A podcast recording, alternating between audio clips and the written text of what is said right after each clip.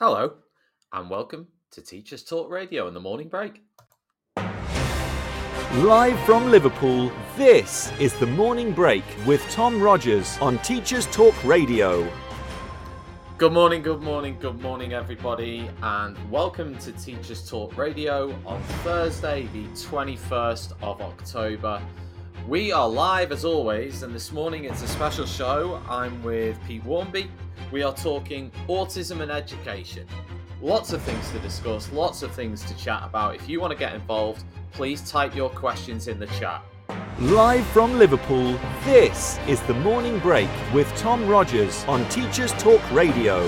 Tune in live on the Podbean app or desktop player. Just head over to www.podbean.com/lsw/ttradio or search Teachers Talk Radio. Follow the hashtag #TTRadio.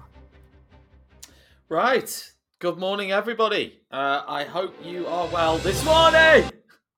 I always do that. I always play, like three jingles in a row. I don't know why, but I do. And then I stop them. But good morning, everybody. I hope you are well. I hope that the weather is decent where you are. In Liverpool, it's not that bad this morning, actually. Good morning, Pete. Are you okay? I am, yes. Yeah, can you hear me okay? That's good. I can hear you loud and clear. What's the weather like where you are? It's beautiful, actually. It's really, really nice for once. Makes a change. Where exactly are you, by the way? I'm in Wiltshire. So. Oh, okay. Yeah, not bad. So, yeah, it's not far from Bristol. Yeah, just so everyone listening, we're not just going to talk about the weather today, I assure you. We have lots to discuss, and the main theme for today is all things autism and education. I've asked Pete to come on today because I would describe him as an expert in this area, and I would describe myself as feeling a little bit ignorant in this area. So I feel like it's a good combination here. So I'm going to ask questions that I think, perhaps questions I've wanted to ask for a period of time with Pete, and then I'm going to give him an opportunity to answer them. Pete, I just think before we get into this, do you want to just outline your kind of background and briefly and where you're at? Yeah, of course. So let's have a think then. So, teaching is the main thing that I've done for the last, 10, 15 years. I started teaching. I did my PGCE in 2007, I think. Feels like a long time ago now. And obviously I've just done that ever since. I taught up in Lincolnshire for quite a while, Nottingham, and then down in Wiltshire as well. And it was only recently that I kind of knocked that on the head. COVID having quite a big part in that, really, and kind of anxiety around things. But I'm still kind of fundamentally a teacher at heart after all that time. It doesn't leave you very easily. And obviously, kind of behind that, I was diagnosed with autism in 2017. It's a while ago now. And obviously that had a massive impact on my life. That changed things a great deal because it clarified an awful lot for me about why it was that I found kind of normal life, or life as I perceived to be normal, more difficult than it seemed other people did. And ever since then, things have grown, and I've become more active talking about it on Twitter and doing my videos and things like that. So yeah, fundamentally a teacher at heart, but at the moment not specifically doing that, focusing more just on trying to get the understanding of autism increased, which is why this kind of thing is fantastic. Yeah. Brilliant. And I was wondering, you mentioned there the diagnosis of autism. I wondered two things really is, and you've kind of touched on this, but what drove you to explore that at that time, I suppose, would be part A, and then part B would be, how do you get diagnosed with autism? What did you have to do for someone to determine that you were autistic? Well, in terms of part A, it was really a result of wanting to figure out why I felt the way that I did. At the time, I was quite unhappy. I was clinically depressed and very, very anxious all of the time, which was quite new to me. you know, I hadn't really experienced that kind of thing before. I think I've always had a low level anxiety, but the depression was new. You know, that was quite scary. You know, it felt very, very different to what I was used to. And I was, you know, because it's my nature to try and figure out, you know, why, you know, look for answers and try and figure out, you know, what is causing this. And I just kind of came across people online talking about being autistic, and it was the first time I'd really found adults talking about it, you know, talking about the fact that they were autistic and discussing their experiences, which was very new you know, to me. And it was astonishing how much of it clicked, you know, and how many things that they were saying I could recognize in myself. And that was the starting point, really. Then I just started to research it and to look into it in more detail. I mean, one of the kind of accessible things about autism, it sounds a bit of a strange way to word it, but in order to kind of get the ball rolling, it's actually not that difficult, because there are plenty of online tests. Well, the tests that psychiatrists and psychologists administer to you, you know, as part of the assessment, are available online, and they're, you know, you can do them yourself, you know, during a coffee break if you really wanted to. You know, they're just one of those kind of multiple choice things, like, you know, would you rather go to the library or go to a big party? You know, it's like, well, obviously the library. You know, and so you kind of work your way through that, and then at the end it gives you a score. And when I did it, it was very much like, you know, red lights came on, and it was like, oh my God, quick, go to the doctors, because, you know, my score was absolutely, you know, ludicrously high. I mean, can you remember any of the questions in terms of what you answered? Can you remember now kind of the things that you know, as you went through the test, were you thinking, oh, I'm answering these quite definitively? Or I did feel like, you know, none of the questions felt like I wasn't sure, if you know what I mean. You know, every single response I gave was like, that is very definite, that's definitely how I feel about this.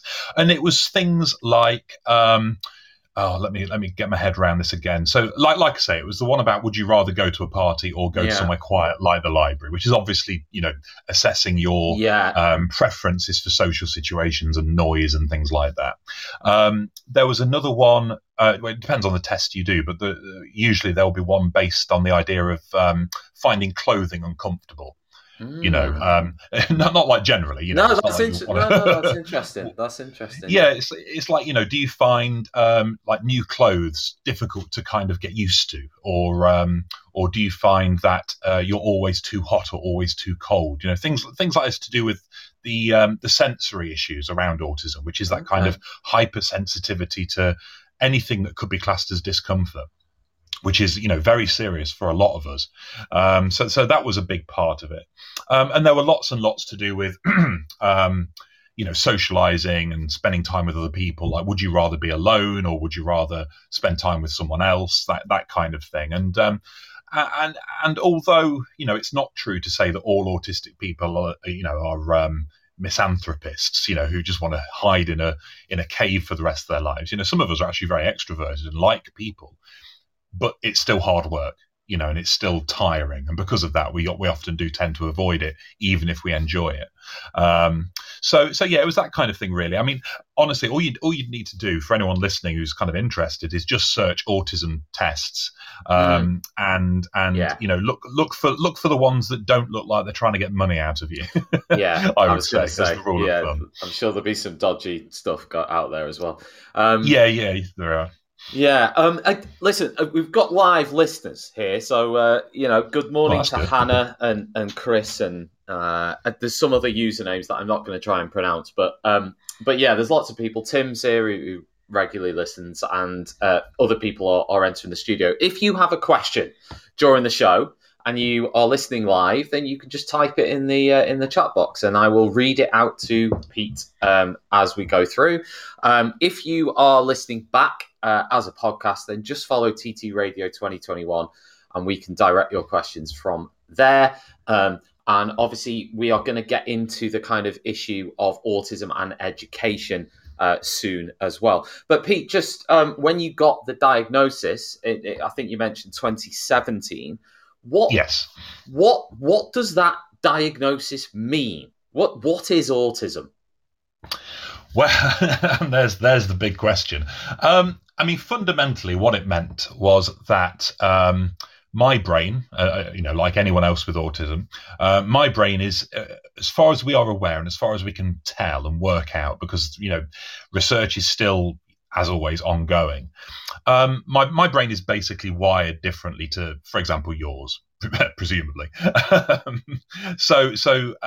There's something about the way that everything is connected, you know, in there, that means that my experience of the world is going to be, you know, in some ways subtly and in some ways quite drastically different to how, you know, for example, you will experience the world. I always like the analogy of, you know, because obviously, you know, tech is something that I'm vaguely interested in, of computer operating systems. You know, you've got Windows, you've got Linux, you've got whatever it is that Apple uses, and they're all very similar. They all do the same kind of thing, you know. And at first glance, you wouldn't think that there was too much, you know, differentiating them really, because they all make the computer do what you want the computer to do. But obviously, as anyone knows that's ever tried to do this, if you're trying to get them to communicate with each other, then you come across problems more or less straight away. You know, that kind of compatibility issue is there, because even though they're doing a similar thing, you know, they're making the computer work in the same way that our brains are making us work, they don't go together very easily. And there are clashes and there are miscommunications and things just kind of go wrong. And I've always found that the best way to explain it, really, you know, because it shows that, you know, we're not that different. Like a Linux computer is not that different to a Windows computer, and you can still do the same kind of stuff. But there's a barrier there between the two things. Which is the case, you know, amongst autistic people and neurotypical people too. Yeah, and I'm interested in the social aspect of this. So, you know, I think that's a really good, useful analogy for someone like me, who is very much a novice on this, is this idea of different operating systems. But if we were to kind of, I guess, continue that analogy, I mean, from a social perspective, what does that mean for you in social settings? The fact you have this different operating system, how does that impact you in social situations? Well, there's a few kind of main ways, I suppose. I mean, the first and most obvious one is going to be to do with use of language, I suppose, which as an English teacher is something that I'm kind of inherently fascinated in anyway.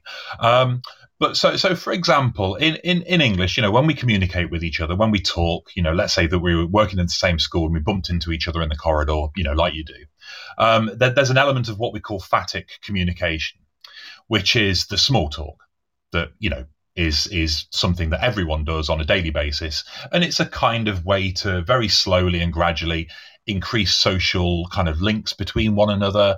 You know, it's the way that you start to make friends. You know, it starts with the small talk and it builds from there.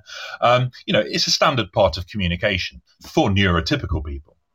The difference for an autistic person is, for whatever reason, our operating system doesn't like recognize small talk.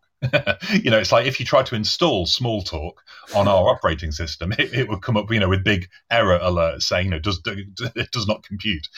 Because I mean, I don't know exactly why this is, but for a great many autistic people, small talk feels very, very high stakes and impossible to navigate, because it's so based on unwritten rules. Yeah, you know, rules that for some reason non-autistic people just have in their heads, it seems. You know, like almost like you're born with an understanding of it, and we're not. So, for example, you know, you say to me, "Oh, morning, how are you?" And, you know, I mean, it's a stereotype, but it is very accurate. My response to that question, inherently, you know, my gut response would be to want to tell you exactly how I am. You know, however that might be, and in whatever detail would be seem to be to me to be relevant. So, you know, that's when you get those situations, especially with autistic students, where they overshare a little bit, you know, and they talk a little bit too much about, you know, exactly what it is that's going on in their lives. Yeah. And though I can train myself and have trained myself, you know, over my entire life not to do that, because I recognize that it's unacceptable, you know, inappropriate, even though you could argue with both of those things. You know, so I kind of play the game. You know, I know now how to play the game.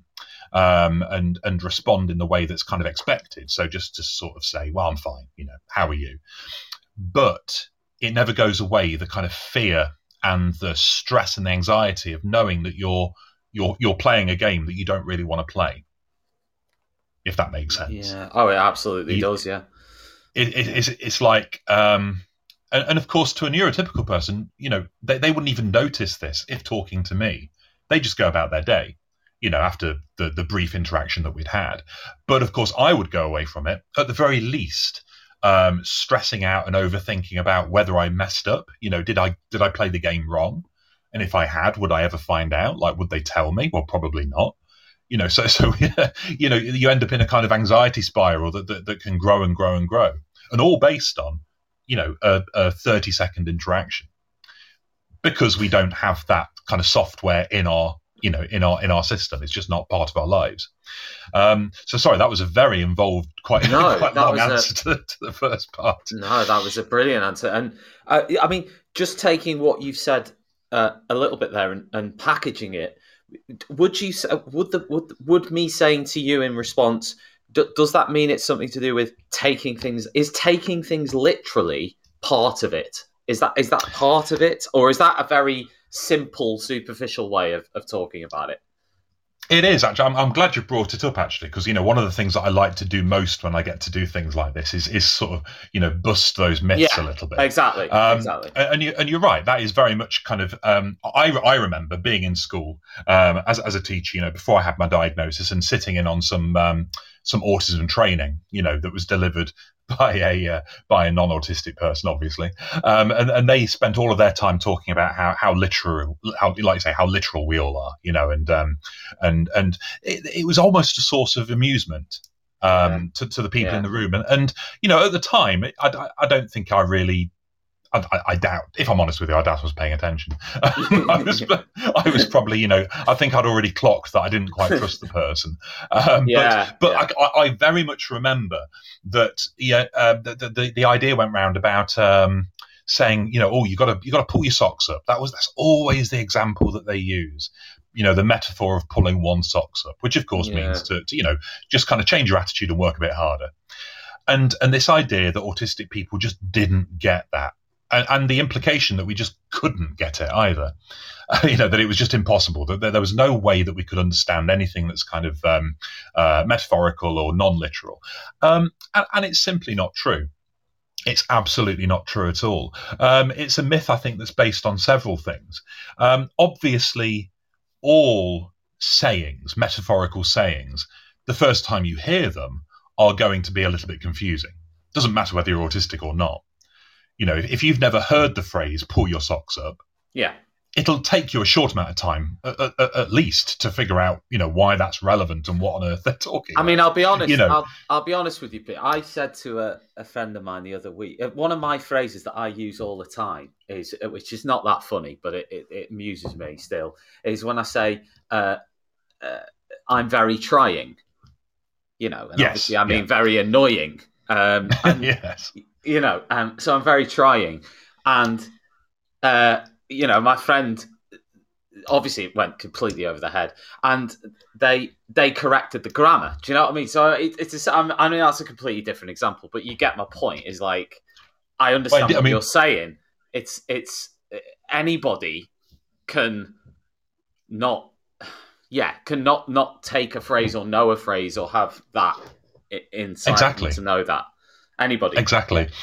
And I think what happens is, you know, autistic kids especially, who might not have that kind of, I suppose you could call it kind of cultural capital in a very low-key way, you know, of just that phraseology. They might not have it, and they might not have it for the simple fact that they avoid interaction with people as much as they can. So you know, they've just naturally therefore got less of that knowledge than, you know, other people might have at that age. But it's kind of leapt upon that, you know, oh my God, they don't understand it. You know, that means that they just don't get metaphors or jokes or sarcasm or irony and all this kind of thing. When the reality is that, you know, the vast majority of autistic people, you know, are completely able to, you know, understand those kind of things. I mean, you know, I'm an English graduate.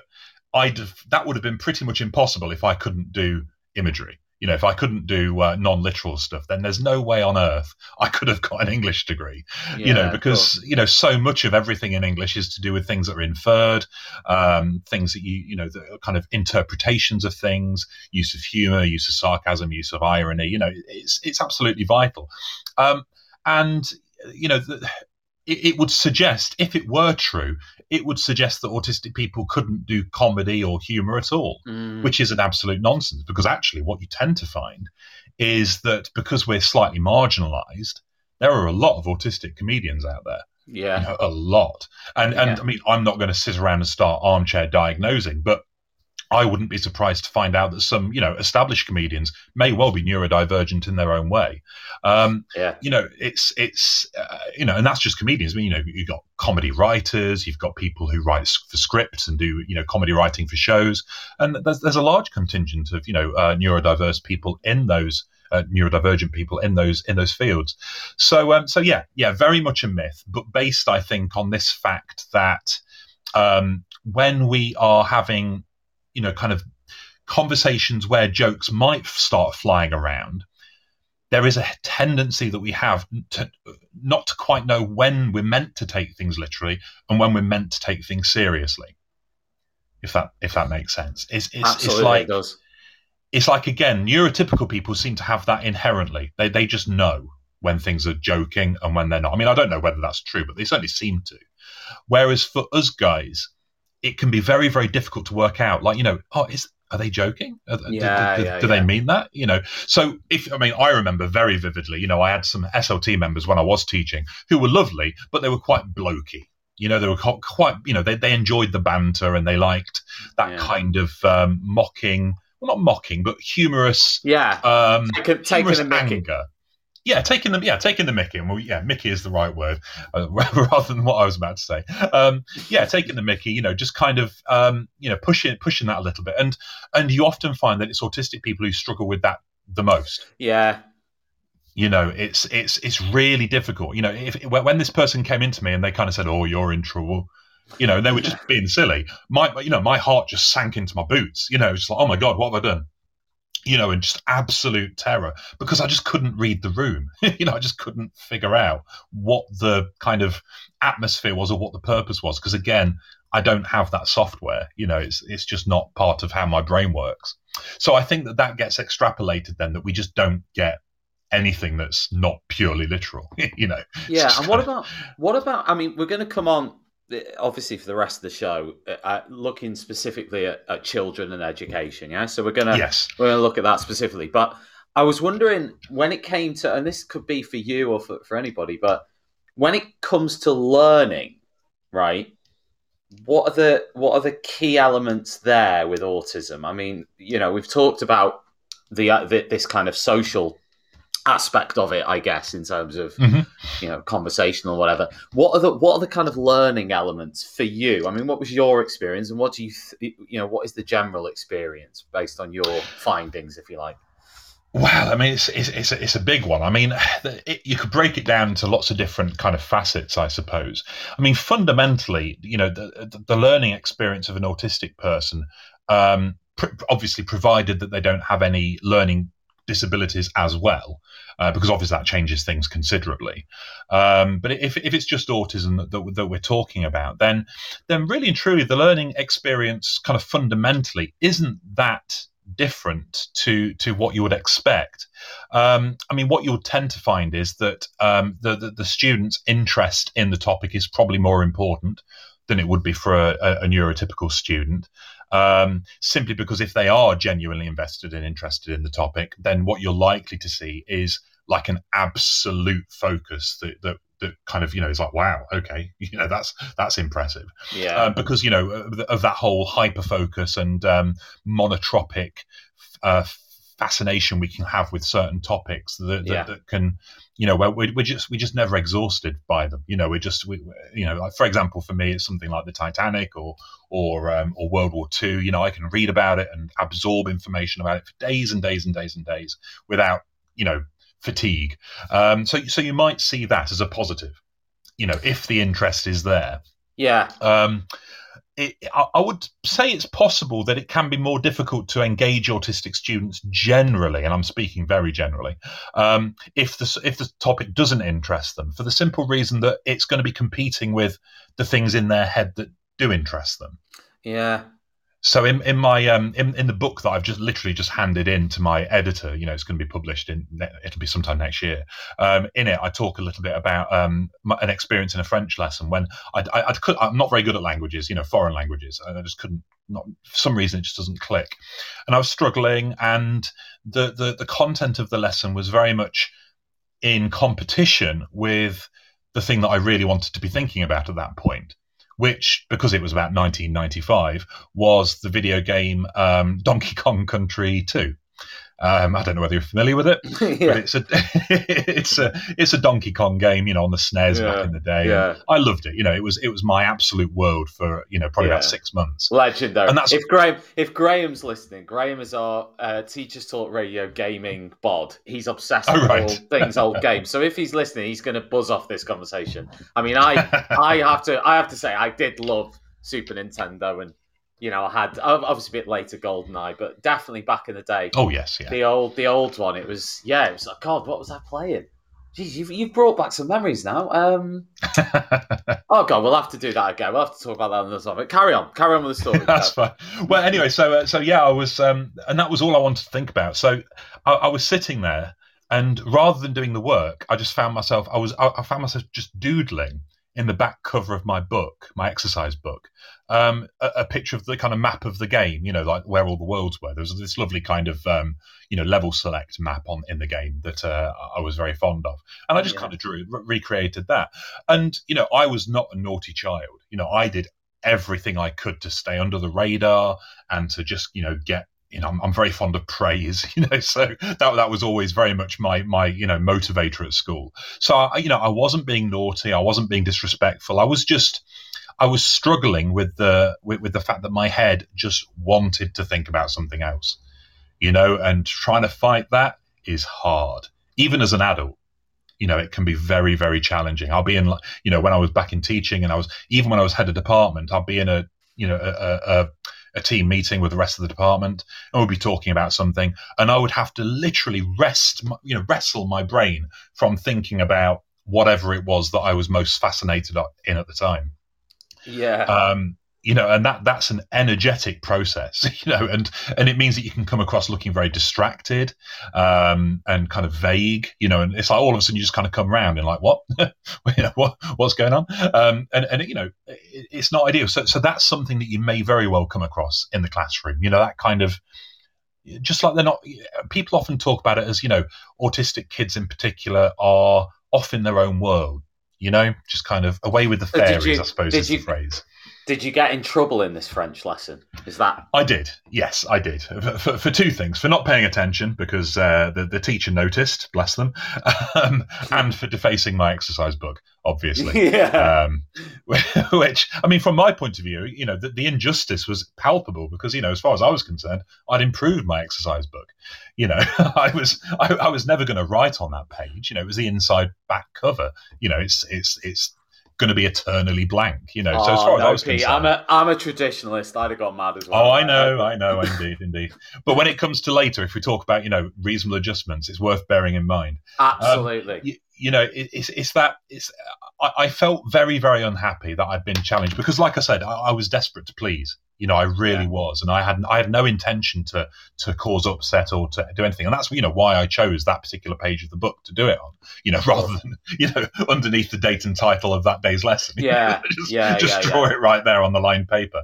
You know, that would have been a bit off, but yes, yeah, so, I mean, I remember that vividly. Hence why, you know, it ended up in the book and why I'm talking about it now, I suppose. But so yeah, that is something that you're going to come across, you know, that away with the fairies thing, you know, and there's often a tendency to think, you know, with autistic kids that when they're doing that, when they seem distracted, that it's, like I say, that it's you know, a challenge, you know, that they're challenging you or they're being difficult in some way.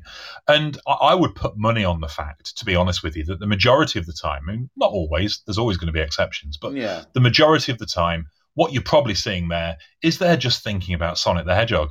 you know, or whatever else. That's a bit niche these days, actually. But, you know, whatever it is that kids like these days, you know, and they're struggling to shake it. You know, they're struggling to like detach from that and try and reconnect with what's going on in front of them, which, you know, as I can attest, is difficult even in adulthood. So yeah, again, I've gone on for a while. We were talking about no, that's good. This is all because I mean, obviously we're going to link all this to education and children, and you know what I was going to ask you is, does the experience of an autistic adult vary from that of an autistic child?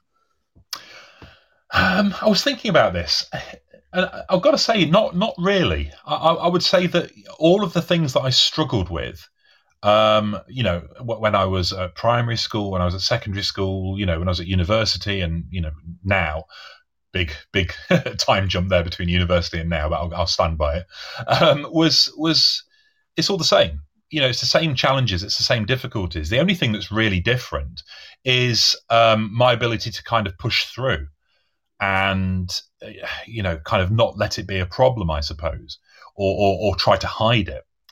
You know, which is what we call autistic masking, which is the ability that, you know, nearly all autistic people have to hide those autistic traits that we know we display, that we also know will target, you know, make us targets for bullies and teachers telling us off and all that kind of thing. So you know, we learn to pretend that we're not autistic. We learn to pretend to be, you know, for want of a better word, normal. And I would say that that's something that definitely does improve over time. That ability. I mean, I use the word improve, you know, with provisos, because masking is exhausting. It's a very tiring thing to do. And, you know, it would be a lot better if we didn't have to do it. And that's certainly something that I see as a kind of aim ultimately, you know, to make it so that autistic people could just be themselves, you know, without fear of, you know, retribution for that. But, you know, we're not there yet. So until we get there, that's going to be the big thing that you'll notice. And you often hear teachers and TAs talk about students when they get to A level or even GCSE who have been diagnosed as autistic, talking about how, oh, but you know, they're much better now. You know, they're you know, they've grown out of that an awful lot.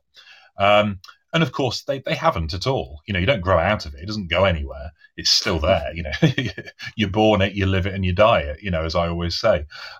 What's happened is they've got much, much better at hiding it, you know, and at presenting a more presentable face to the world. So, I mean, to answer the question again, just I don't think it changes very much at all. The only thing that really improves is is your ability to you know, handle what life throws at you, I suppose. Yeah, absolutely. I'll tell you what we're going to do, Pete, because you've answered some cracking questions there. I want to spend 1 minute reflecting on it, so I'm going to go to an ad break. We're back in 30 seconds, so you just chill, and also I'm going to think about everything you've said, because there's a lot there to take in and ask you some further questions on. And just to remind everybody listening live, if you want to ask a question, pop one in the comments. If you have your own question, pop it in the comments, or you could just tweet us at TT Radio 2021. And Tom, who's on the Twitter, will pop it in here, I'm sure, if you have a question at the moment. Need support with your phonics teaching? Did you know Oxford University Press now has 3 DFE-validated programmes to help you? Read Write Inc. Phonics, Floppy's Phonics, and the brand new Essential Letters and Sounds. Essential Letters and Sounds will get all your children reading well, quickly, using phonics books you may already have in your classroom. Developed by the Knowledge Schools Trust English Hub, it's affordable, easy to use, and makes teaching phonics with letters and sounds more effective. Whatever your school's phonics needs, Oxford has the solution. To find out more and receive support from your expert local educational consultant, visit oxfordprimary.com/phonics.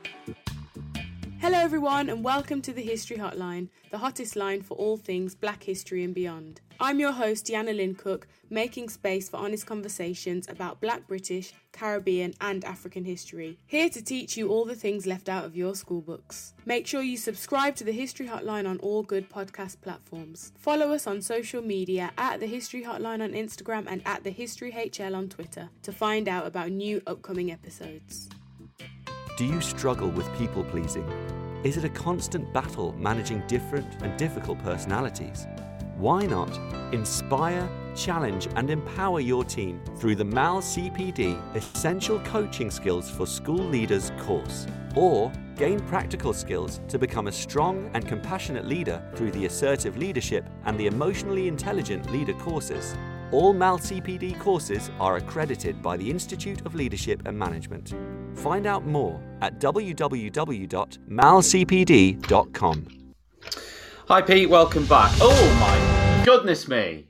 I always see how I did that at the start of the show as well. I just keep playing random stuff all over the shop. Anyway, well, I always thought that was the point of being a radio host. You know, you get those buttons, you got to use them. True, fair point. So I thought we'd move on to kind of teaching now, and kind of from the teacher's perspective of kind of, you mentioned the phrase reasonable adjustments earlier, and this is something I wanted to ask you in terms of. Well, two things, I guess. There's two parts to this question. Part A, what reasonable adjustments would you expect a teacher to make for an autistic child?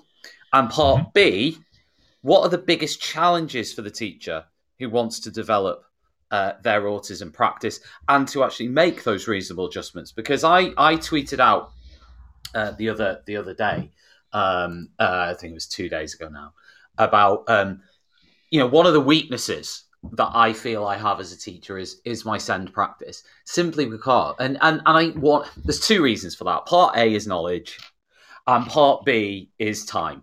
And I guess there would be a part C on there as well, which is in a classroom where you have, say, 10 to 15 students, as opposed to a classroom where you have 30 plus, there is a massive difference. And I think that you can, you could be aware of the particular needs of individual students in the class. But when you're actually in that class, a lot of it can, and I hold my hands up here, a lot of it goes out the window because you're in that pressure situation where you're having to really think on your feet. So I guess what I'm asking is, what are the kind of simple things for someone like me that you think would make a difference? So the things that you'd say, right, here's 2 or 3 general pointers. Here's a few things that you could do easily that would make a big difference. Well, I mean, firstly, I completely understand. One of the things that I always found most challenging about teaching was trying to make sure that you catered for the different individual needs in the classroom. And you're right. You do your planning. You know what you're going to do, and then something happens in the lesson, and just all bets are off. Everything just changes, and it's and chaos could ensue in any moment. You've got to kind of drag it back, and it's very difficult. I mean, I would always say that in regards to autism itself, just specifically autism, that the vast majority of the adjustments that you can put in place are things that you put in place kind of before the lesson. And they don't tend really to be anything kind of physical. Yeah. In terms of resourcing or differentiated worksheets or anything like that, because autism doesn't really work that way. It doesn't really require a special worksheet or something with things worded differently. There's not really any need for that. Most of the adjustments that I would always recommend for any teacher who's interested, and obviously that should be all of them really, ideally, would be very simple things really, like environment is probably the most straightforward. To get the actual classroom environment just slightly adjusted in order to ensure that autistic kids are going to, at least start off on a better foot in that lesson. And that's because of the sensory issues that I talked about earlier.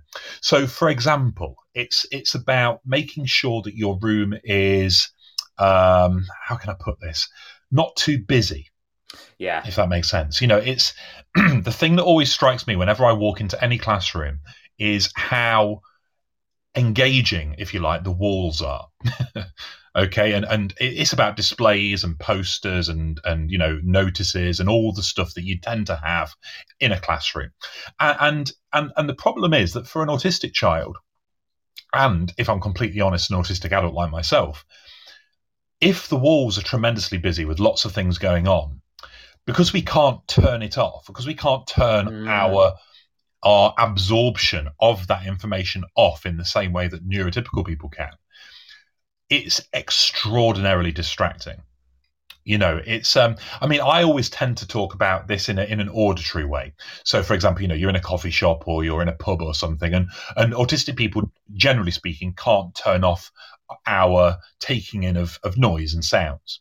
You know, so we find ourselves, you know, automatically processing other people's conversations and the sound of the coffee machine and the sound of someone's phone going off. We don't want to. It's all involuntary, but it's happening all the time.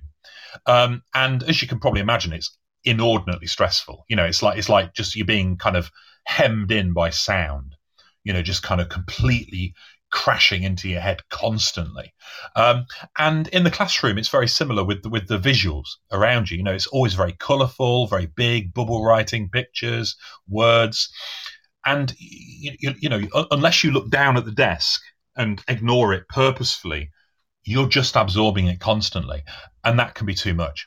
Yeah, you know, that can be the difference between being able to cope with the lesson and starting to fall apart a little bit. I mean, there is. I mean, I have to say, Pete, this chimes with the general kind of cognitive research, anyway. In terms of, you know, there is a lot out there that kind of says, you know what, make things more simple and more stripped back. Anyway, regardless of that, yeah, you know, there is but taking that into account, I guess, even more important to at least review that, I would have thought. Yeah, well, I think, you know, it's one of those, I mean, I don't know. I remember this from when I was doing my PGCE and from the early 2010s.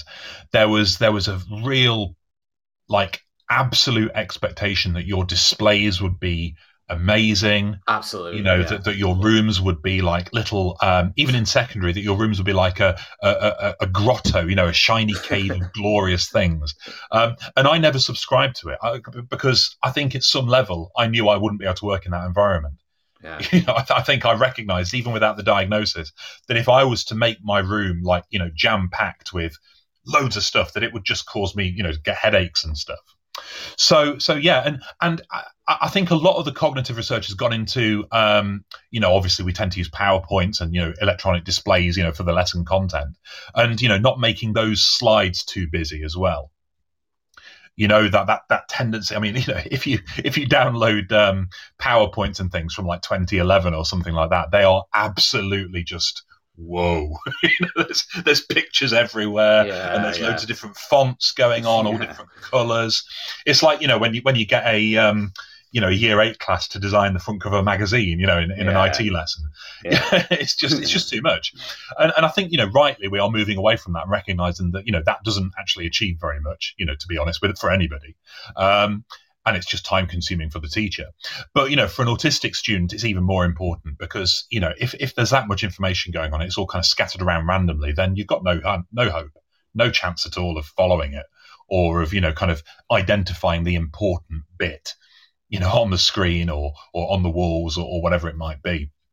So yeah, just, you know, cutting everything back, keeping things more simple, more straightforward, you know, removing that level of visual chaos and busyness would go a long way to helping an awful lot of autistic students, I think. Yeah, absolutely. And I mean, is there anything else? I mean, that's one which completely makes sense to me because that's a pre-lesson thing, and for me that would be, from a teaching perspective, quite an easy one actually to take into account of. So that's a good one for me. I mean that's the thing. It's, you know, it's something that you can do quite, you know, exactly. just tear everything off the walls, you know, tear stuff down. And you're done. Yeah.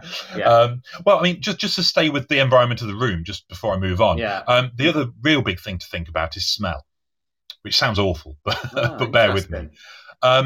Generally speaking, out of all of the sensory issues that autistic people have, I think it's fair to say that it's touch and smell that are the most troublesome for us. So, you know, touch is like the feel of uniform and stuff, and of course as a teacher you've got no control over that, but the smell thing I think is something that all teachers can bear in mind, and there are two things really that are worth considering. One is the you know, the air freshener or the diffuser or whatever it is that some teachers like to have in their room. I understand it, I get it, it's a very relaxing smell, you know, lavender or something like that. However, unfortunately, you can pretty much guarantee that is going to be a focal point then for the autistic person. They're not going to be able to avoid it or ignore it. Wow, it might really cause problems, you know, irritation and it can be really quite severe. You know, I mean, if I'm in a room with a strong smell that I don't like, then it sounds so entitled, but it's not like we can help it. Then I'm like absolutely gone. You know, that I can't focus on anything. I'm totally distracted by the whole thing. So, you know, and so this also goes to something that's a bit more personal, which is, of course, you know, strong perfume or aftershave, which is, you know, feels like it's kind of attacking the person, you know, the teacher. I mean, that it's not, it's just, you know, if you can avoid it or tone it down a little bit, then I would always recommend doing that. You know, it's a quick fix, and it has such a difference for autistic students. I mean, I always had teachers who, you know, they may have wore quite a lot of, you know, very strong aftershave or perfume. Yeah.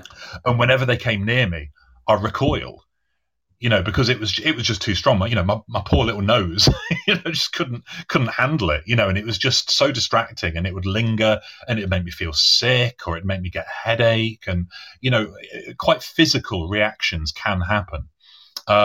So, you know, just staying around the idea of classroom environment, that's something that I would recommend, even if it feels a little bit too intrusive.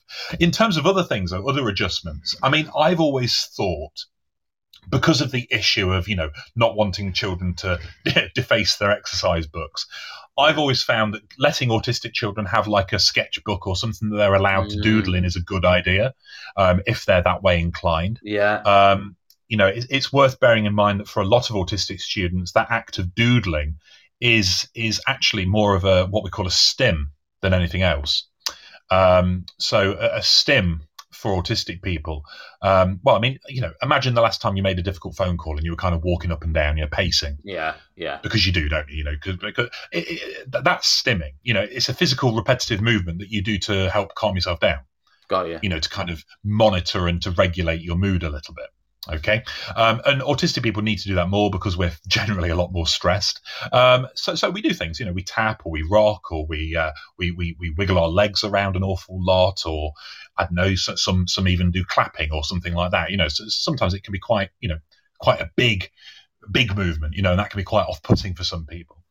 But for some, it's just doodling. It's just, you know, randomly drawing little shapes and things like that. And I don't think that's far removed from what neurotypical people do either. But obviously you get that pushback. You know, you mustn't doodle in my lesson. You know, that's not allowed. That's you know, you're not listening. You're distracting yourself, which is ironically often the exact opposite. It's actually the doodling is allowing them to concentrate and to focus, you know, and is giving them just that, you know, that calm that they need. You know, it very much is stimming of that type is a balm. You know, it's like stepping into a warm bath. You know, it's calming. It's genuinely very, very positive and pleasant, and it helps us keep ourselves just grounded a little bit, you know, without all of the stress and the sensory stuff and the anxiety all crashing into our heads. So I would say that allowing that is a big thing, you know, allowing a bit of doodling, allowing them to have a stim toy if that's something that they enjoy, or if that's something that works for them. You're always going to come up with the problem of, you know, so how come he gets to do that and I can't? Which is an unfair representation of how they talk, but you know what I mean. You know, that is something I know very well. Yeah, yes. It's something. It's a pushback you're always going to hear. I remember hearing it, you know, in staff meetings whenever we were talking about this kind of thing. You get someone saying, you know, a teacher saying, well, you know, if you give it to one kid, all the other kids are going to want it as well. And I get the idea. You know, I understand where that comes from. You know, I suppose ultimately it comes from a position of equity, you know, fairness, but I think really where it comes from is a not wanting to have to deal with that difficult conversation, because that's what it would involve. It would involve, you know, talking about the fact that some students need things that are different, and that is a culture thing. That's a whole school culture thing, really, of how aware are the other students of autism and how autism presents. Would you think? Do you think though that? I mean, how would, if you were the teacher, how would you approach the student about that? Would you, like, if it was me, would I go up to that student and say, would they find that offensive if I say, would you like this option? Or would they be thinking, oh, this is good that he's thought of this, or what, you know? I mean, it's difficult to say. I would be surprised. It depends on the person. It does. I mean, you do tend to get a couple of different types of autistic student. You've got those who are completely comfortable with their diagnosis. They're usually the ones that have had it really talked through with them, you know, and they've had the opportunity to ask questions and they kind of get it, you know, and I've taught a fair few of those, and you know, and they'll be fine with that. You know, they will accept that, generally speaking, I think, quite happily. Unfortunately, you do also get the autistic students who hate the fact that they've got that label. You know, they absolutely despise it, either because they don't want to be different, because obviously that way leads to bullying and they don't want that, or in a lot of cases, they've got a reputation to maintain. You know, they're actually, you know, a cool student, and all of a sudden they've discovered that they're autistic, and you know, if word gets out, you know, all hell will come to pay. You know, so there are a lot of students who feel that way, and I think, you know, when they're playing online games and the word autistic is being used as a slur term, you know, and bandied around aggressively as an insult, I can see where they're coming from. I really can. You know, it's tough, but. So you know, judge your crowd. You know, how well do you know the kid? You know, and exactly. if you know that they seem to be okay with the diagnosis, if you know, if they seem comfortable with it, and I suppose that's why we have those SEN stories that we do, don't we? You know, those kind of pages where the student tells you about themselves, and that, you know, the information might be there whether they're okay with it. If they're not, then you don't even have to couch it in the terms of autism, really, do you? You know, you can just go up to them and say, you know what, I noticed that you like doodling. And it seems to really help. So, you know, if you want to, you do that. That's fine. You know, you don't have to mention the A word at all. Yeah, exactly. And that can avoid that kind of pushback, which, you know, sadly is the case. But like I say, it's about the cool. You know, I'm a very firm believer that, you know, with some good quality assemblies and, you know, by somebody who knows what they're talking about, you know, to the whole school, to you know, to really throw the windows open and throw the doors open on autism. You know, no more kind of, you know, all bit taboo, we don't really want to talk about that. Let's talk about it. You know, let's get the students understanding it. I was always openly autistic. I've just seen the question there from Libby. I was openly autistic in school once I found out, to both my autistic students and my non-autistic students. And some of my favourite memories are, you know, taking a moment from a lesson just to kind of talk about it a little bit. You know, and just kind of explain aspects of it, because I, you know, mainly because I would often, while I was teaching, be playing with like a little bit of Lego in my hands, which isn't standard, you know, for teachers. You know, you don't tend to see that, and you'd often get students kind of, you know, often perfectly politely just inquiring as to why. You know, or, you know, so why have you got so much Lego on your desk? You know, Mr. Such and Such doesn't have any. You know, how come you've got all of this? And, you know, you take the opportunity just to talk about it a little bit, you know, and I explained about how it, you know, it's comforting and it makes me feel a bit less stressed. And it's astonishing how, you know, when you open up honestly in that way, how mature students can be, even the ones that you feared wouldn't be. You know, I've been absolutely, you know, knocked off my seat by, you know, how prejudiced I've clearly been by, you know, what I expected students to respond like, and you know, they've completely floored me by how understanding and how, you know, interested they've been. You know, some of the best questions I've ever been asked about autism have come from students, you know, who are genuinely interested and want to understand, because I think they're aware of how many of their peers this you know this includes. You know, I think they know that there are going to be a lot of people in their cohort, in their classroom, in their tutor group who are autistic, and I think they genuinely want to know more about it. So, you know, that's something that I would always say to head teachers, you know, senior leadership teams, you know, try to grow that culture within the school itself.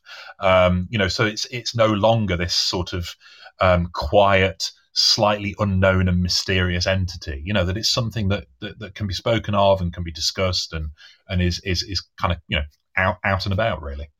Yeah, I mean, that you've already answered Libby's text in and said, did you ever tell your students you're autistic, which you've kind of already answered, and she said thank you. Also, we've had some other texts in. Really enjoying this. Peter is a great guest, fantastic for radio. So there you go. There's a bit of oh, nice. You said you like praise, you said you love praise. I do. And then we had a few texts in just about the displays, just people with that kind of resonating. A classroom can still have a superb learning environment, even if from a more simplistic approach. Tom texted in saying, currently fighting the display battle, the compromise is I have displays, but I can apply them directly to classroom practice like word banks. I think every school is going to have their particular policies that that you have to follow and etc. But obviously, yes, of course, it's just working. It's just working within that framework, isn't it? I guess. Listen, Pete, I'll tell you what we're going to do. We're going to go to the news now, and then in 2 minutes' time, we are going to start looking at the framework. They call it the 8 principles, the GAP principles. So we're going to look at those and then kind of discuss each one briefly and try and get some practical ideas for each one of these things off the framework, if that's okay. So yeah, we'll be back in about a minute.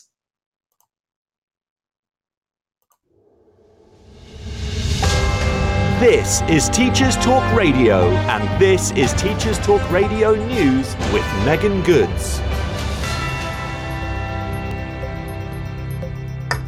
This is your latest Teachers Talk Radio News.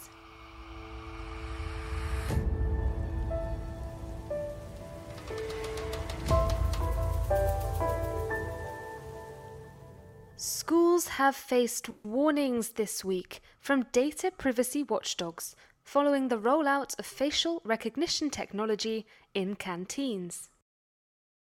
The systems were initially installed to be more COVID safe, allowing students to make contactless payments. A spokesman for the schools implementing the new technology said the software makes payments faster, and over 97% of school communities had given their consent for it to be used. However, a spokeswoman for children's digital rights group, Defend Digital Me, argued that biometrics should never be used for children in educational settings. No ifs, no buts. It's not necessary, just ban it. The focus group recommended that the least invasive option always be used where young people are concerned.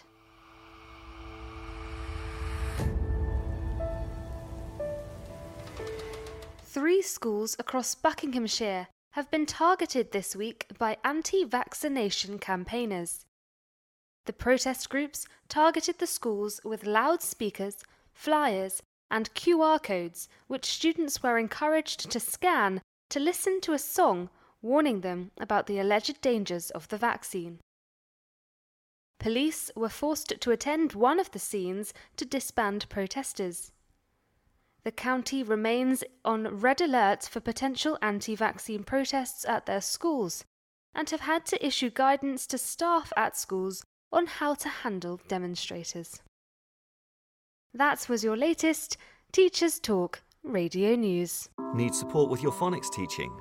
Did you know Oxford University Press now has 3 DFE-validated programs to help you? Read Write Inc. Phonics, Floppy's Phonics, and the brand new Essential Letters and Sounds. Essential Letters and Sounds will get all your children reading well, quickly, using phonics books you may already have in your classroom.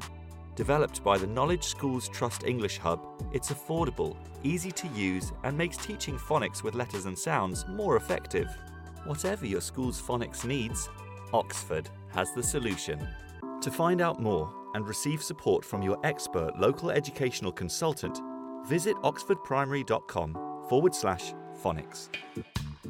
Hello everyone and welcome to the History Hotline, the hottest line for all things black history and beyond. I'm your host Deanna Lynn Cook, making space for honest conversations about black British, Caribbean and African history. Here to teach you all the things left out of your school books. Make sure you subscribe to the History Hotline on all good podcast platforms. Follow us on social media at the History Hotline on Instagram and at the History HL on Twitter to find out about new upcoming episodes.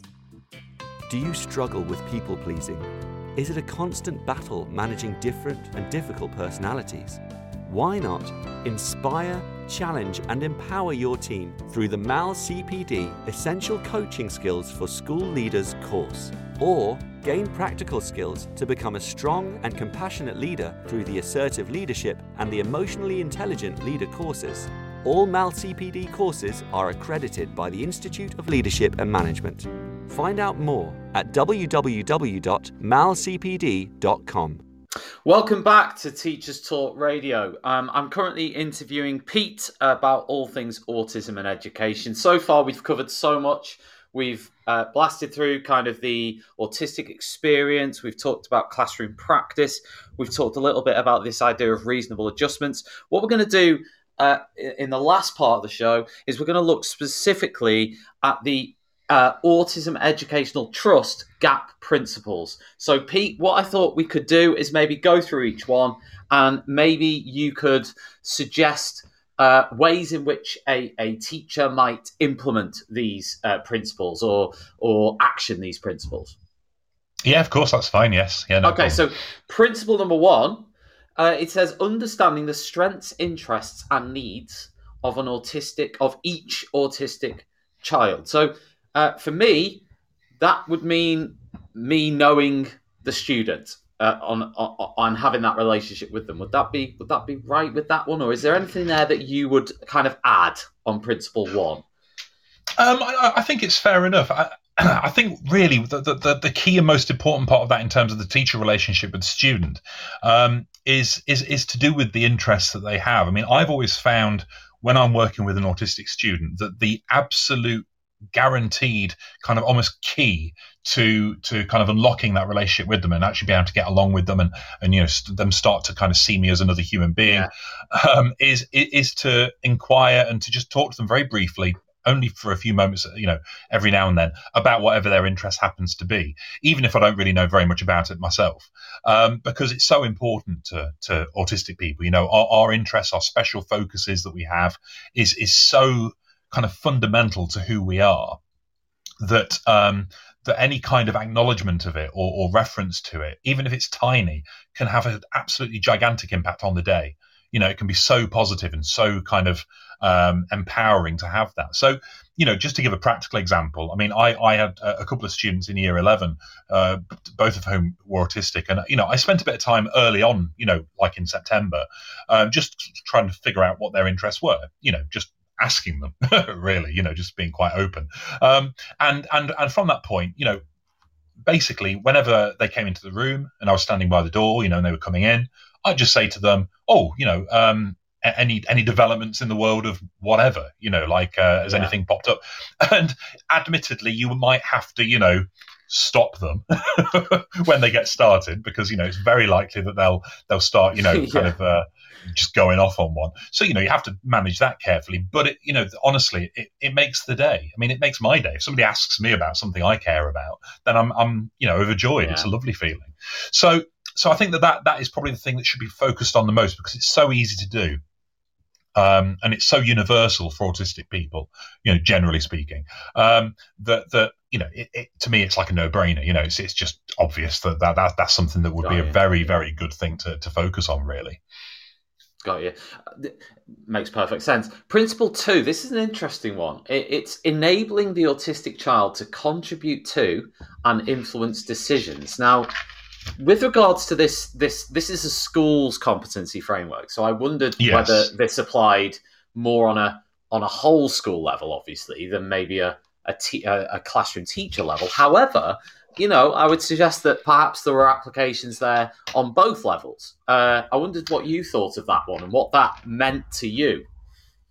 Yeah, I think it has applications on you know, both the classroom level and the whole school. I think on a whole school level, it's about representation, really, and ensuring that, I mean, you know, most schools these days have a school council, don't they, of students, you know, who are kind of either elected or chosen by staff to, you know, have that kind of role. And, you know, they're given tasks like, you know, to do with, you know, social time and all that kind of thing. And I think that, you know, that kind of thing is often so self-selecting that it's very likely that you're not going to have a huge autistic presence on you know, in groups like that.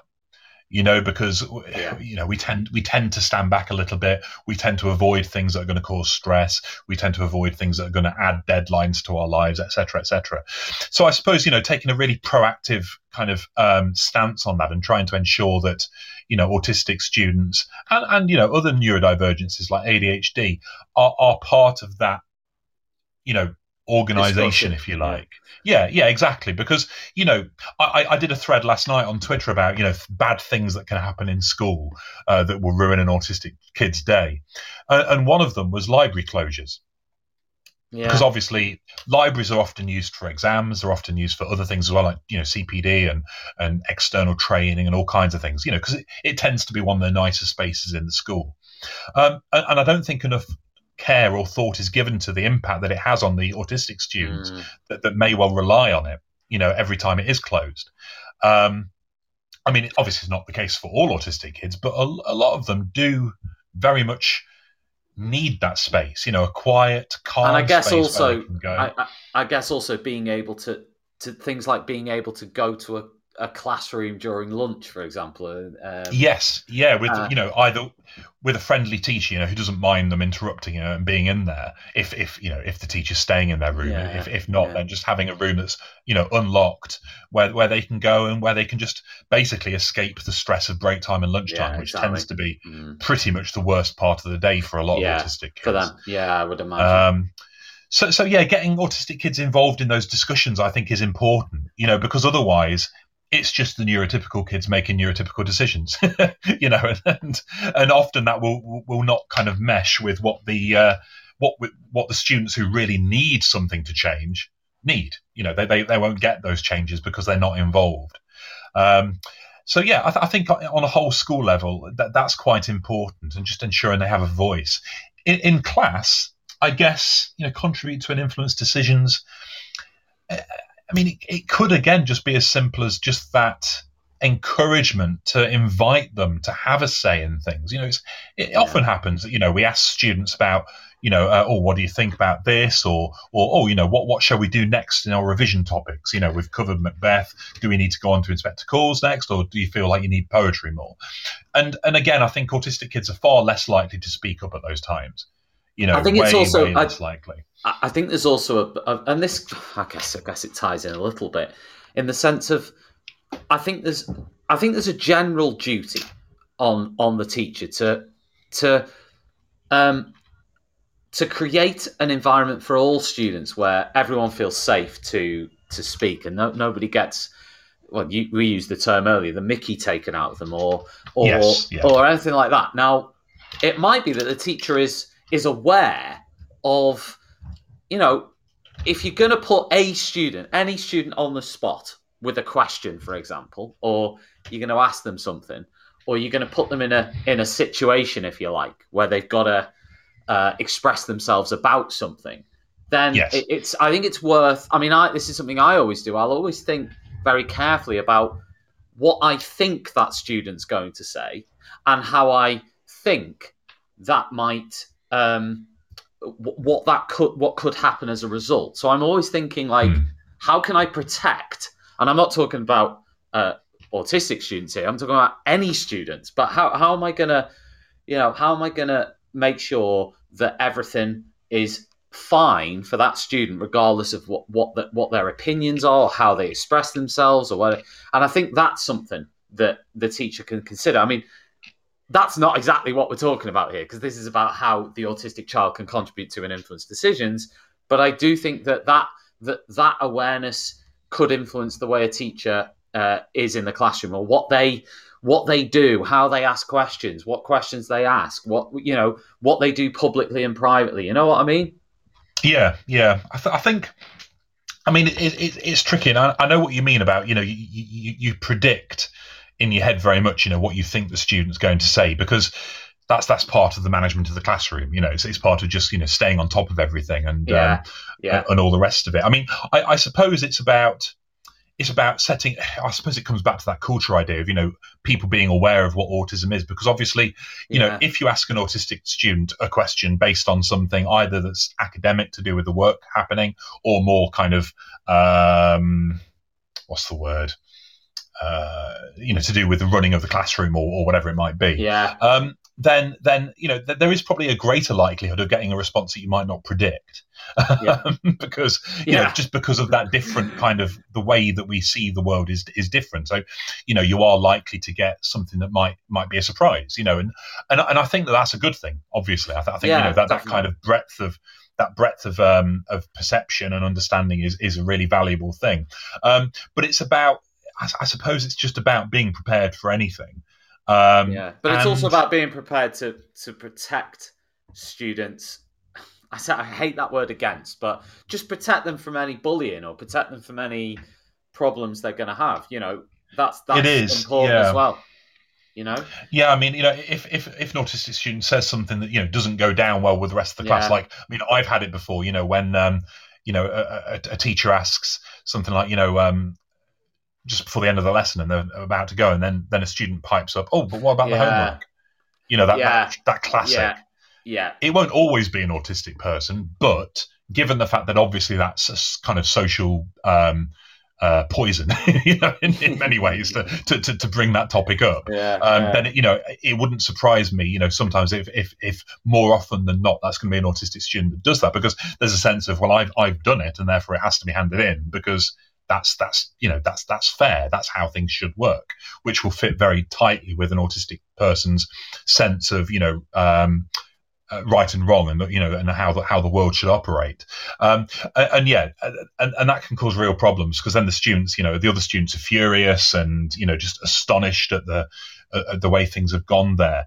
I guess it depends on how your classroom is already established in terms of, you know, what it's okay to say, and, you know, where the boundaries are. Yeah, I guess, you know, that's your opportunity as a teacher to model it, you know, and to be like, okay, so you're angry because such and such said about the homework, but think about it from his point of view. He spent all night doing that. You know, he probably spent hours doing that, and now we feel, you know, he's worried that I've forgotten about it, which admittedly I had. I mean, I've literally had this conversation, and wants to make sure that, you know, that his hard work is recognised, you know, and just taking the opportunity just to explain the situation a little bit, I suppose. Yeah, I mean, you can't protect everyone from everything all the time. It's impossible, really. No. But you can certainly mitigate it, I think, just by being very, very open and very clear, I suppose.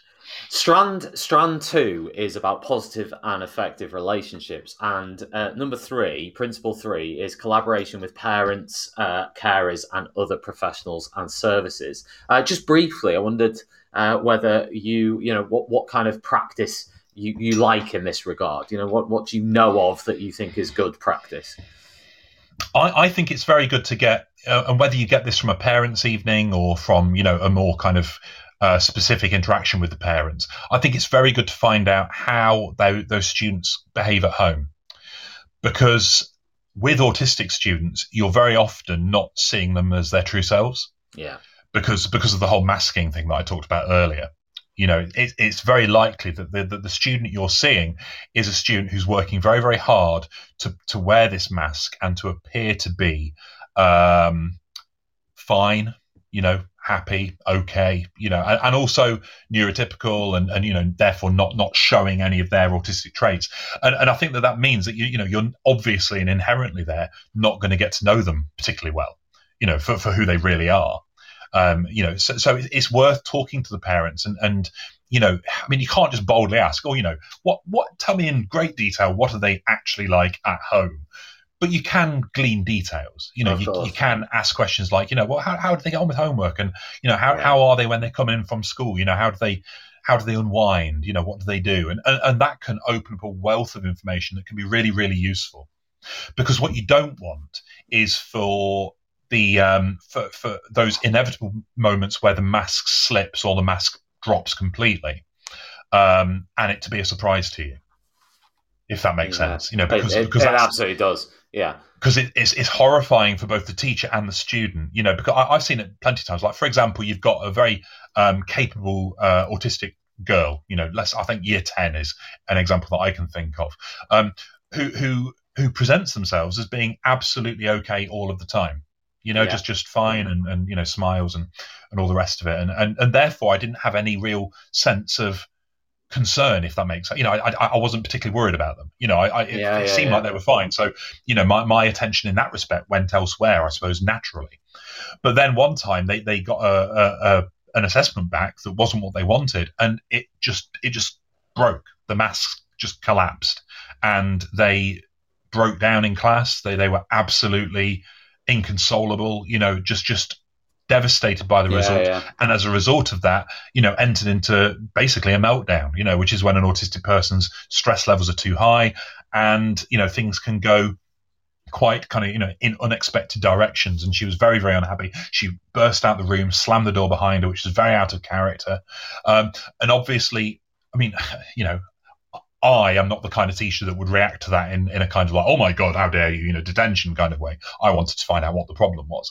But that, you know, with some teachers or with cover staff or with SLT that don't know them, that can be a catalyst that can lead to all kinds of terrible outcomes. Stress, you know, where exactly. And, you know, if a student is in meltdown, it's very, very, very common for things to just get worse and worse and worse, you know, and you know, you end up, you know, what an autistic student needs in meltdown is care and comfort and a bit of space, you know, and often teachers and staff don't do that. They kind of crowd and they tell them off, and, you know, there's criticism, and it just explodes, you know, before you know it, you've got like a whole day in isolation or worse, you know, and it's just like completely unjust and completely unfair.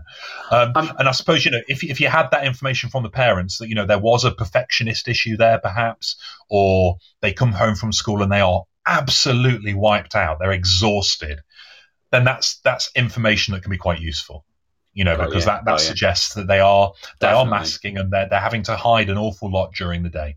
So yeah, that's something I would say that's quite easy. Principle 4, workforce development relating to good autism practice. Now, I have to say, I haven't had any training whatsoever in my whole career on autism and teaching autistic students in 14 years. Mm-hmm. And I definitely didn't have any in my teacher training. So no, nor did I.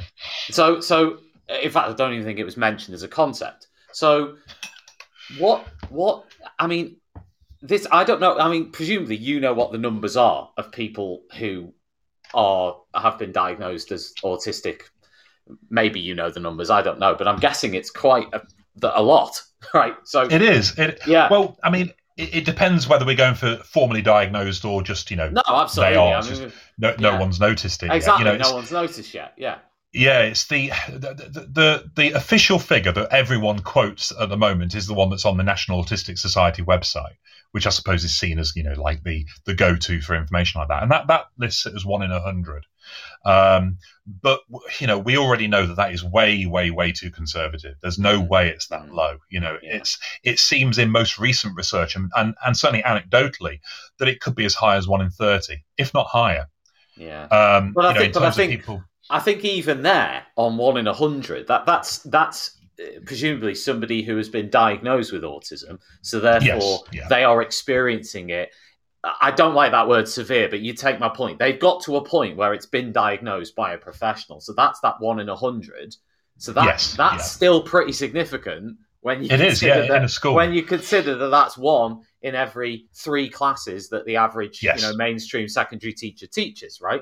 And I haven't had any training on it. So this is, in fact, this show is something that's really helping me, right? And hopefully it's going to help a lot of other teachers if they listen to it back, you know, if they want to know, because I don't know. You know, a lot of the questions even I've asked you, I'm embarrassed to ask you because I'm like, seriously. And I'm like, you know, that's why I sent you them in advance, written down, because I'm like, I don't even want to type these out in case, like, you know, they're codified. They're in like text form on screen. So I'm just going to write them out and then I can cross them out and feel better about myself when I realise how bad some of them are. Put it in the bin. Yeah, exactly. But that's not my fault in the sense that I haven't had any. I have literally I don't even. Okay, you know, you got your general ideas and whatever, but a lot of teachers don't know. So what's the answer to this? No. Well, the answer, and, you know, this is where I run the risk of blowing my own trumpet, and I really don't want to do that because, you know, there are plenty of people out there who can do this and who are willing to do this. Yeah.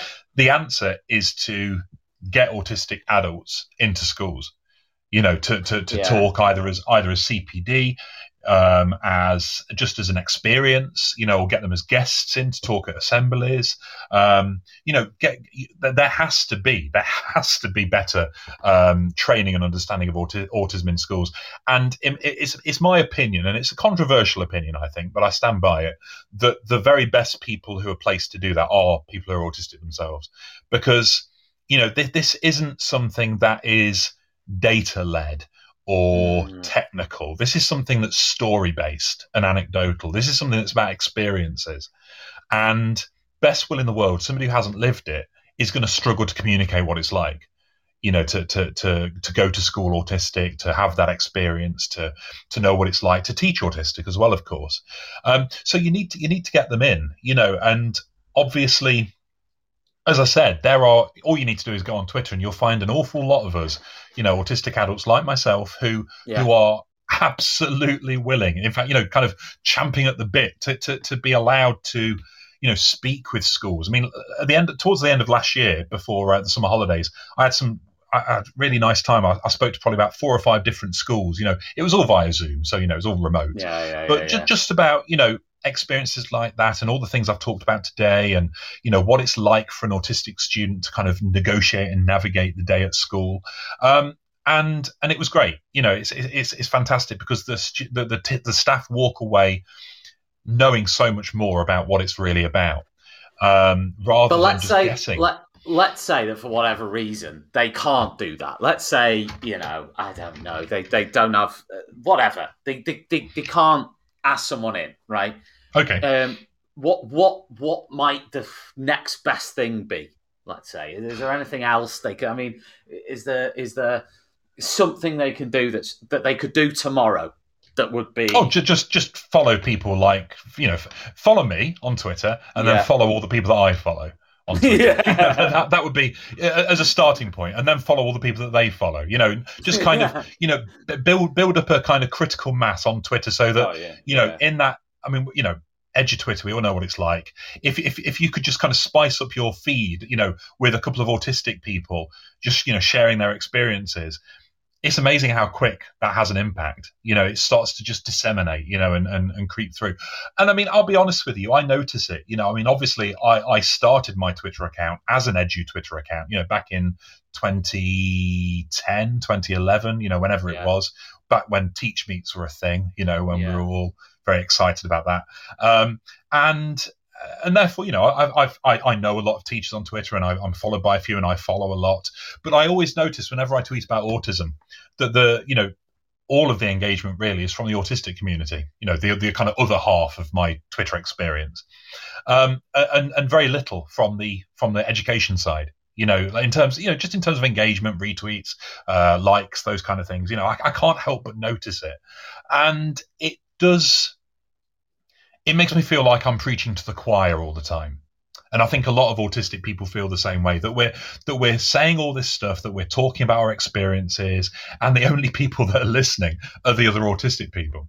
You know, I'd say though, Pete, to caveat that, you know, I think everyone has that I wouldn't call it a problem, but, you know, there are always people who are more receptive to certain things, and then you create that chamber, if you like, and that's social media. Yes. That's how followers and followership is generated. But I get your wider point is that you wonder. I'm guessing you're wondering what the issue is, or whether there's a problem with engagement with autism.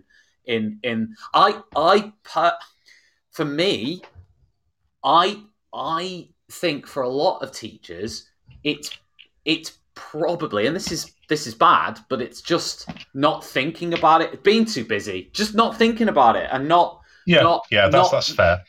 I think I honestly think that for a lot of them, it's like, right, I've got 20 things, okay, I got this, and I know we're talking about Twitter here, we're not talking about actual reality, right? We're not talking about on the day to day, but even like in school, right? It's like, what am I going to talk about? Am I going to talk about all this awful data I've got to input or whatever, or am I going to talk about, you know, the 8 GAP principles of the Autistic Education Trust framework, right?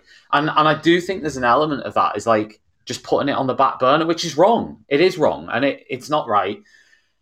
And I do think that's some of the problem is that, or maybe just unawareness, just lack of awareness, like ignorance, you know, like even I've said to myself, you know, that's why I very selfishly invited you on here, because I was like, I want to learn more for myself, to be a bit more aware.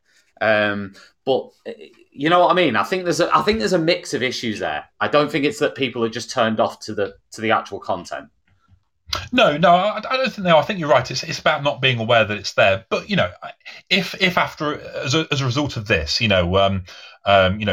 people followed people like. I mean, it doesn't even have to be me. I mean, you know, there are other people out there, people like Laura McConnell and Tabitha McIntosh and all those. Hey, Tabitha's a fellow TTR host. I know, she is. Yes, yeah. They're engaged in that community and they're happy to talk about. Well, certainly Laura, talks about it quite frequently. Yeah.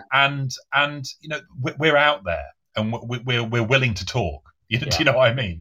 And all it needs is for 10 minutes of an evening to be spent. I mean, I do this sometimes. I'll go on Twitter and I think, you know what? I want to know more about, maybe something completely pointless like a film that's coming out or something. And I just I'll trawl Twitter just briefly and just follow a few extra accounts just so I get that information. Just do that, just for 10 minutes, type in the keyword actually autistic or autism in education, see who comes up and just follow a few people. And then once you've followed them, they're there, and you'll start to see their stuff. And, that's free CPD right there. That's autistic people sharing their experiences, talking about what bothers them, talking about what they can do, what they can't do, what they enjoy, what they don't. And all of it can be extrapolated to the classroom, and that way you start to absorb, that life, that life experience that we all have. And yeah, like I say, it's free and it's quick. So I would definitely recommend that. Yeah, spot on. And the next one, Principle 5, is about leadership and management that promotes and embeds good autism practice. Now, I don't want to get too controversial here, Pete, but, being quite on the traditional side on the behaviour approaches as I am for my sins, things that have been... I don't know, pigeonholed as kind of like on the more traditional side, like silent corridors, for example, or or making eye contact, or slant, and a lot of the teach like a champion methodologies, right? A lot of them have been criticised, if you like, as not being, one of the criticisms that's out there is these approaches do not take into account neurodivergence or whatever, right? Do you agree with that, or do you think that that's about how policies are implemented rather than the policies themselves? I do agree. If I'm completely honest with you, I want you to be. Yeah, I think that the slant in particular is it's a broad brush tool by its very nature, and it may well work for an awful lot of students, but that's a very utilitarian view of education, I think, which is understandable, but it doesn't take everyone into account. I think that things like silent corridors and especially the eye contact and anything to do with kind of social expectations just inherently and instantly alienates pretty much every autistic student that you've got in the school. And I think the problem is that SLTs that implement these, they see that autistic students are going along with it, and therefore they assume that everything's fine. But of course, that doesn't take into account the fact that the autistic students are going along with it, mostly, not all of them, because some will rebel, always. But they're going along with it because they have to, because the alternative is too much stress. And what's really happening is they're having to mask even more than they would have to mask in another establishment, which is going to lead to bad outcomes down the line. Would the counter argument to that be that the structure and the order of it, in terms of say silent corridors or slant, the routines, the structure, the order, it could be that you've got a very quieter environment, I suppose. Would the, in terms of the sensory side of things, would that be a counter argument to that you would kind of accept, or do you think that actually no? I think that's a very, it verges into the stereotyping again there. And this is a conversation I had with a prominent head teacher a while back about, they were saying about how the autistic people love silence, they love the order. And I found that to be extraordinarily dismissive because, first of all, we're not a monolith, but even to the extent that we are, actually it's not quite as straightforward as just wanting silence. Yeah. It's about wanting basically what I've decided and what I've discovered and really think about quite a lot is that autistic people want their environments to be what they expect them to be, if that makes sense. They want them to feel natural. And, you know, which is why, for example, autistic people can struggle in a really noisy coffee shop that's abnormally noisy, but can quite happily go to a rock concert, and enjoy it because it's meant to be loud, and you're kind of ready for that. I think the problem with things like silent corridors is that, first of all, obviously, it's a very, very definite thing, like silence, and most autistic people that I'm aware of find the concept of actual complete silence to be quite almost as sensorily difficult as being too loud because of its extremity, because, it's so total. I always found silent lessons to be very, very difficult when I was a kid. There was one history teacher that was very, very, literally no noise at all. I didn't teach you, did I, Pete? No. Way before your time. I'm joking. Trying to be funny. But it made me afraid to breathe. Yeah, which is a feeling that I remember even to this day. I was terrified of just breathing. And I mean, I had teachers like that at school as well. They were so intense and unfair. It's just ridiculous. But it's a good example of how it can work both ways. And then, of course, you've got the big issue of this autistic need for everything to be fair and reasonable. Which is a very strong kind of imperative for nearly all autistic people. It's the reason why you've got people like Greta Thunberg, and why it's so frequently the case that the autistic people in your school, if they have got the means to do it, will probably be quite, like revolutionary and want to change things if they can, and quite eager to fight back. If they perceive an unfairness, then they will challenge it. And I think that these these slant based systems, they don't allow for that at all, and they again put the autistic person who is kind of very keen and very desperate to understand why it is they're being told off. To understand, because you're being told off because you made a noise in the corridor, and it's like, well, why is that such a problem that I'm getting told off to this extent? And I can see why teachers might be thinking, just grow up and deal with it. But from an autistic point of view, this idea of silence in a corridor seems so kind of unnecessary and illogical that it almost invites challenge. And I just feel like that's always going to be the case. These systems are going to set things up so that autistic people will challenge, and then they'll get into trouble, and then it will just get worse and worse and worse and worse and worse. And that's without even going into the issue of things that are very definitely difficult, like eye contact. I mean, if you're forcing, it's my very strongly held belief that if you force an autistic student to make eye contact, you're essentially abusing them. As strong a word as that is, I can't think of a better word to use, because to autistic people, eye contact is so reserved for only the most intimate situations. And it's about the way our brains work differently. We literally have eye contact for different purposes. We do not do it the same way as everyone else. And forcing it in a situation in a classroom isn't far removed, really, from forcing someone to touch someone. And not so, in a sexual nature, but just in that intimacy, kind of idea. Like forcing someone to kiss someone, like, like old grandma, like being forced to kiss grandma before you go home, or being forced to give somebody a cuddle when you really don't want to. And that is something that I'm very troubled by, because, you're inflicting there something that is closely approximating actual pain on the student, who's likely to just go along with it because, what else can you do? You might argue, or you might just kind of go along with it.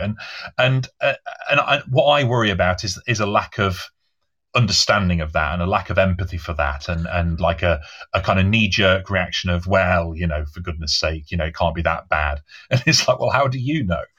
Because that is the kind of response you often see, especially on Twitter, where people are quite free and easy with their insults and their... And again, what they say. Pete, to play devil's advocate here, and I'm not saying I agree with anything I'm saying to you, I'm just presenting you the some of the things that people might say to counter some of this. Would somebody say, okay, I'm taking into account. I'm not just talking about autistic children here. Any kind of thing here. I'm taking it into account, but in the future, these children or whatever will need to make eye contact in different situations. So therefore, I'm training them for the world as we know it, I suppose, in terms of whatever, if they want to do different jobs. Would that be again, I've seen that counter argument being made. Yes, I have too. Yeah. So I wondered whether, like, is there any credence in that, or is that just not, is that not right? It depends on your view of the world, I suppose. I mean, as far as I'm concerned, absolutely not. I mean, I don't think that you can abuse people just for preparation to be further abused in life. I think that, I think that that's kind of inherently wrong. The fact is, as an adult, I won't make eye contact with you, unless I really, really feel that I have to.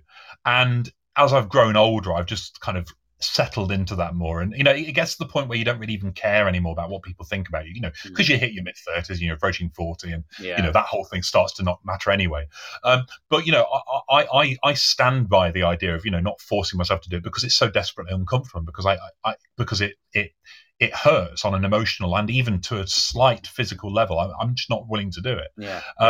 So the idea of preparing students to have to deal with this kind of torture just because that's what adulthood will involve just feels to me to be just an admission of failure in itself. It's like, well, we've got to prepare them for it because it's awful in adulthood, so we may as well get them ready.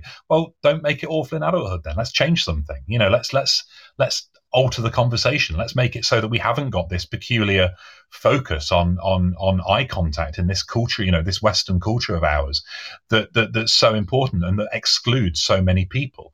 Obviously, that's a pipe dream. That's a long way off, but it won't be achieved if we just continue just to do the usual, and say, okay, kids, autistic kids, sorry about this, but you're going to have to make eye contact because in 20 years your boss will expect it.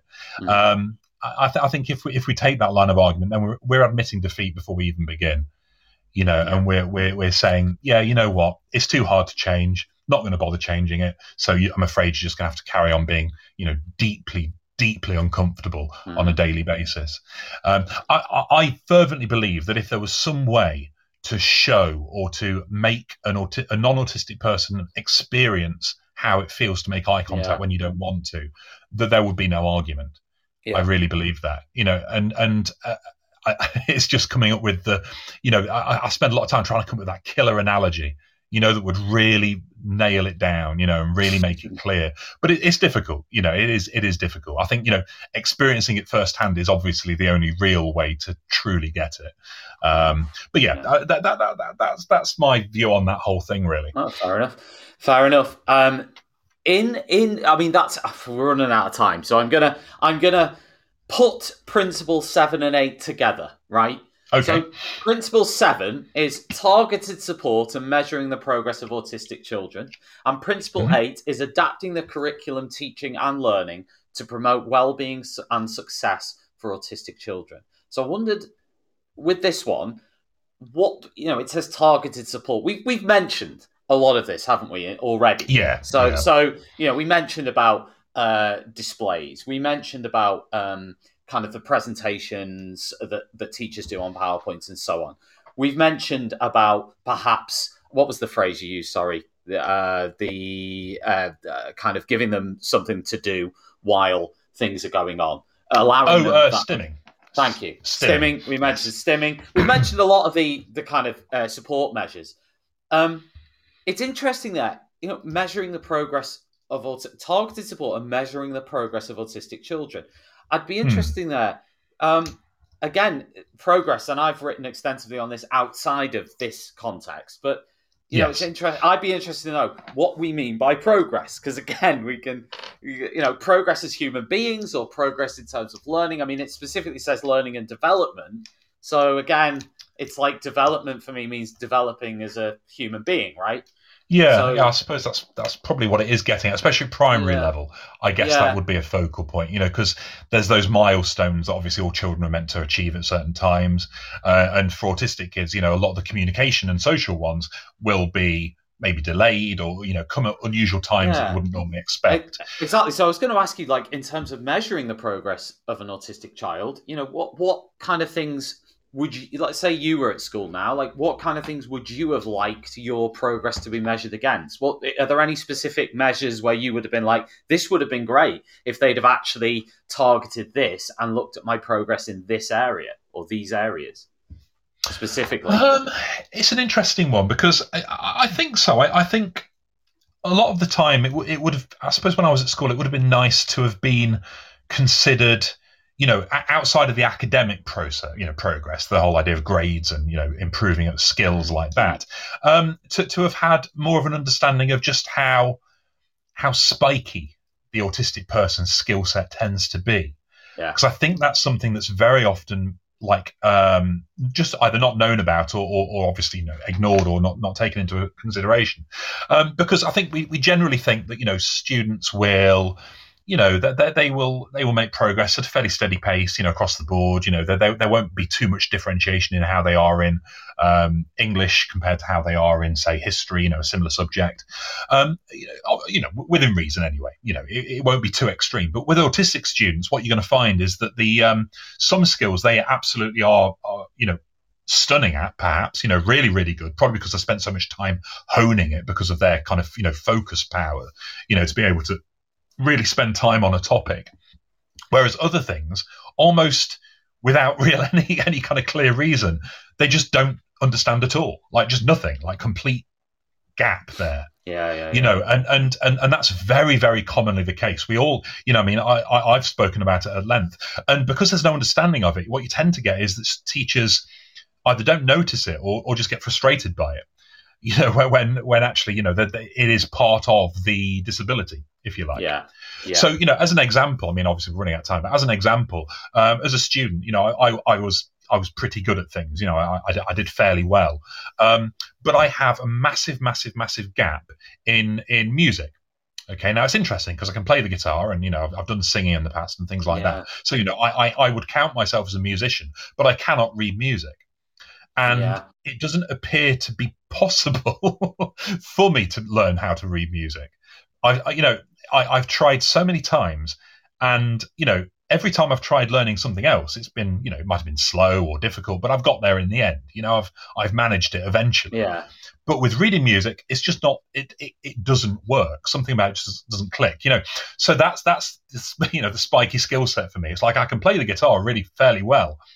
You know, so, you know, high skill there, but I can't read music, you know, catastrophically low skill there, you know, and I think an understanding that is not necessarily to do with effort or, you know, application or paying attention, that it's something deeper than that would be really, really helpful from a lot of teachers, you know, to truly understand that, you know, we might be busting a gut to try to resolve this, but still not getting anywhere, you know, which I think can be missed, you know, especially if that effort is going on kind of outside of school or, you know, at home and things like that. Because often, you know, autistic students might not want to rock the boat. They might not want to admit that they don't get something. Yeah. So, you know, they might work very hard at home trying to figure it out and still not managing. So I think that would be something. Yeah, that's great. And finally, the Principle 8 talks about adapting the curriculum. Now, I'm interested because there's a huge buzz with Ofsted and so on about curriculum now. And yes. Don't get me started on that. But I wondered with this kind of, you know, idea of adapting the curriculum, and it says to promote well-being and success for autistic children. Are there any curriculum adaptations that you would view favorably? I mean, you know, in terms of the actual content, you know, in terms of the way things are structured for learning in that way? Or do you think, well, actually, it would be minimal?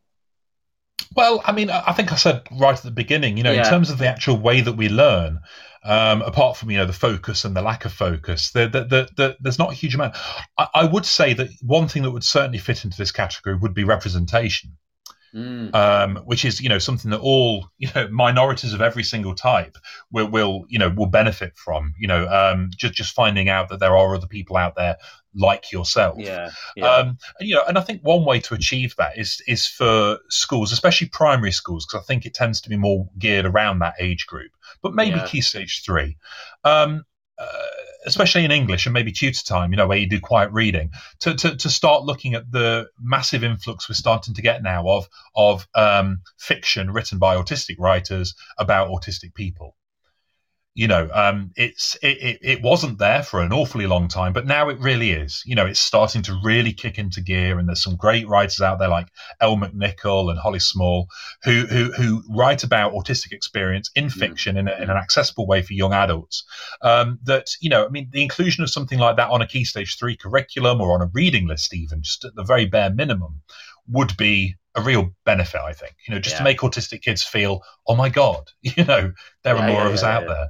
Because they're very often not even aware themselves of the fact that there are autistic adults out there, you know, doing jobs and living and, you know, whatever they're up to, you know. So having that made very clear to them, I think, will be a huge benefit, like really massive, you know, however it could be implemented. Pete, we've been through, I feel like we've been talking since last year. We've been through so much. Yes. It's been, thank you so much for giving up the time today, because you've given a real chunk there to go through a lot of things, and including a lot of my tiresome questions. So I appreciate the time you've given, and the answers you've given will be very, very helpful to every Teachers Talk Radio listener out there. I'm absolutely certain on that. Yes, I hope so. They will be. And just before we end, is there anywhere people can kind of get in touch with you and find you if they want to, you know, follow up from here? Presumably Twitter's a good option, but is there any other way they can do it? Website, maybe? Yeah, I mean, obviously Twitter's the first port of call. However, I won't necessarily have my DMs open. So if you want to get in touch with me about something or send me an email, then just go to my website, which is petewharmby.co.uk, I think. It's very simple. Yeah. Just my name, basically. They'll find it. PeteWharmby.co.uk, and that's got contact, you know, and all the rest of it. So that's an easy way. But I'm also on, you know, LinkedIn and things like that. So yeah, you know, get in touch. But, you know, if my Twitter is like my main kind of mode of shouting at the world, so you know, it's worth following that if you're interested. Seema has texted in just before we go, saying, really interesting show, a topic I know barely anything about, !! Thanks for sharing and discussing. So, you know, that really is, that's good, is my, you know, kind of thinking on this as well, is that, you know, it's not discussed probably enough. It's definitely not discussed enough. And there is a lot, and I talk about myself here. I can't talk about other people, but there is, for me, that level of kind of ignorance about it. So it's really helpful to go through these questions. So thanks again, Pete. And no problem. Maybe you can drop in again sometime. And I'd love to. Yes, we'll do some more. We'll, if it comes up again, which it will, I'm sure, then we can. I'm sure there'll be a response as well to some of the things you've said on the show, and people can share their thoughts. So thanks very much again, and speak to you soon. No problem. Yeah, thank you very much. Thanks, Pete. That was Pete Wharmby, who very kindly came on to Teachers Talk Radio today. We've got 5 shows today on Teachers Talk Radio. Can you believe that? So later on from 4 p.m, you've got. Lots and lots of shows to look forward to this evening from 4 onwards. We've got Tom Hopkins-Burke covering for Asad Ventura at 4:00, talking all about target grades. Oh, God, help us. But genuinely, it sounds like a really intriguing show. He's got Dawn Cox on there, and they're going to be debating this idea of the use of target grades and whether we need to get shut. A topic that's come up time and time again within the education circles. So that'll be a show well worth tuning into. 6 p.m, Liam Lax, 8 p.m, Genevieve Bent, 10 p.m, Stacey Ray, all coming up on Teachers Talk Radio this evening. See you next week. You've been listening to Teachers Talk Radio. Tune in live and listen back at ttradio.org. We look forward to hearing from you next time on Teachers Talk Radio.